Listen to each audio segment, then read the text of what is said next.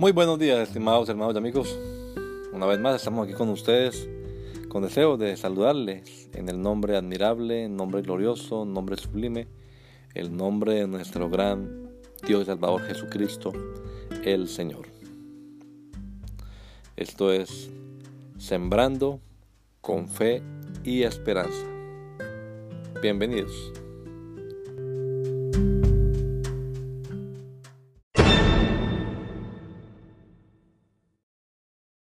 Temor. Los magistrados no están para infundir temor al que hace el bien, sino al malo. ¿Quieres pues no temer la autoridad?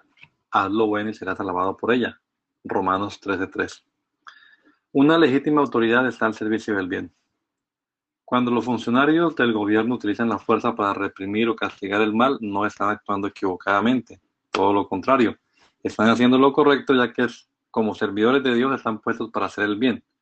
Desde una perspectiva bíblica, los gobernantes tienen la función de conservar el orden y de controlar el mal. Nosotros los cristianos estamos llamados a hacer el bien, a dar fruto que se manifieste en buenas obras. En este versículo Pablo se refiere a los gobernantes que cumplen bien con su tarea. Así que cuando los gobernantes son justos, los que actuamos con honestidad no tenemos nada que temer. Los practicantes del mal son los que deben temer a un gobierno justo. La invitación entonces es hacer lo bueno, siempre y en todo lugar. Hay excepciones, pero estas sirven para confirmar la regla general.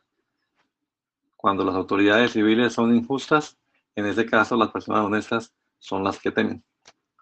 Agradezcamos a Dios por la legítima autoridad civil. Que el Señor Jesucristo nos regala a todos un hermoso día hoy. Gracias y paz. Fear. For rulers hold no terror for those who do right, but for those who do wrong. Do you want to be free from fear of the one in authority? Then do what is right, and you will be commended. Romans 13:3. A legitimate authority is at the service of good. When government officials use force to suppress or punish evil, they are not acting wrong. On the contrary, they are doing the right thing, since as God's servants they are put there to do good. From a biblical perspective, rulers have the function of preserving order and of controlling evil. We Christians are called to do good, to bear fruit that is manifested in good works. In this verse, Paul refers to rulers who do their job well. So when the rulers are fair, those of us who act with honesty have nothing to fear. It is the practitioners of evil who should fear a just government.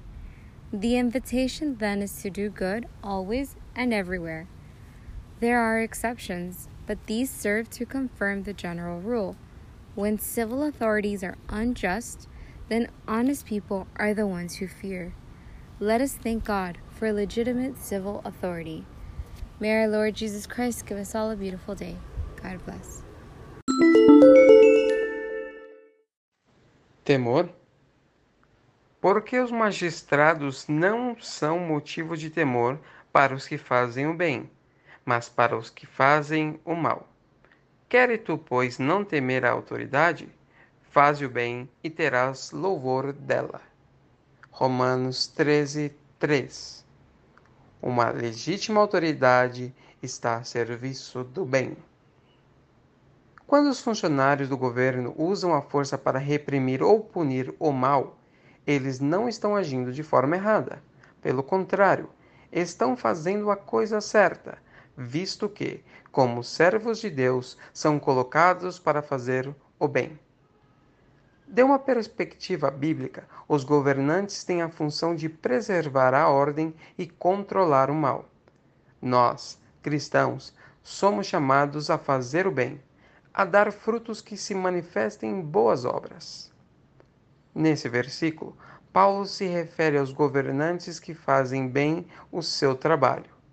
Portanto, quando os governantes são justos, aqueles de nós que agem honestamente não têm nada a temer. São os praticantes do mal que devem temer um governo justo.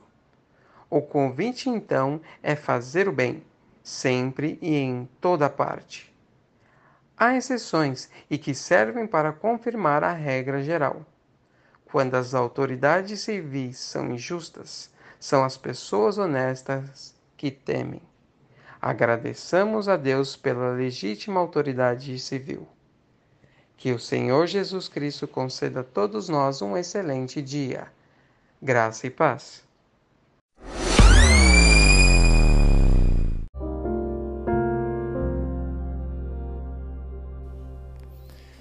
La Iglesia Pentecostal Unida Latinoamericana en Baltimore nos estamos reuniendo en la 8301 Liberty Road. 8301 Liberty Road, Windsor Mill, Maryland 21244. Y nuestras reuniones son los días domingo a las 8 de la mañana. Domingo 8 de la mañana tenemos el servicio de adoración, alabanza y enseñanza de la palabra de Dios. Venga juntamente con su familia y allegados. Serán todos bienvenidos a nuestra reunión dominical. Recuerde, Jesucristo es el verdadero Dios y la vida eterna. Primera de Juan 5:20. Y si otros días madrugamos a buscar la comida que perece, ¿por qué no hacerlo el día domingo para buscar la comida que a vida eterna permanece? Le esperamos.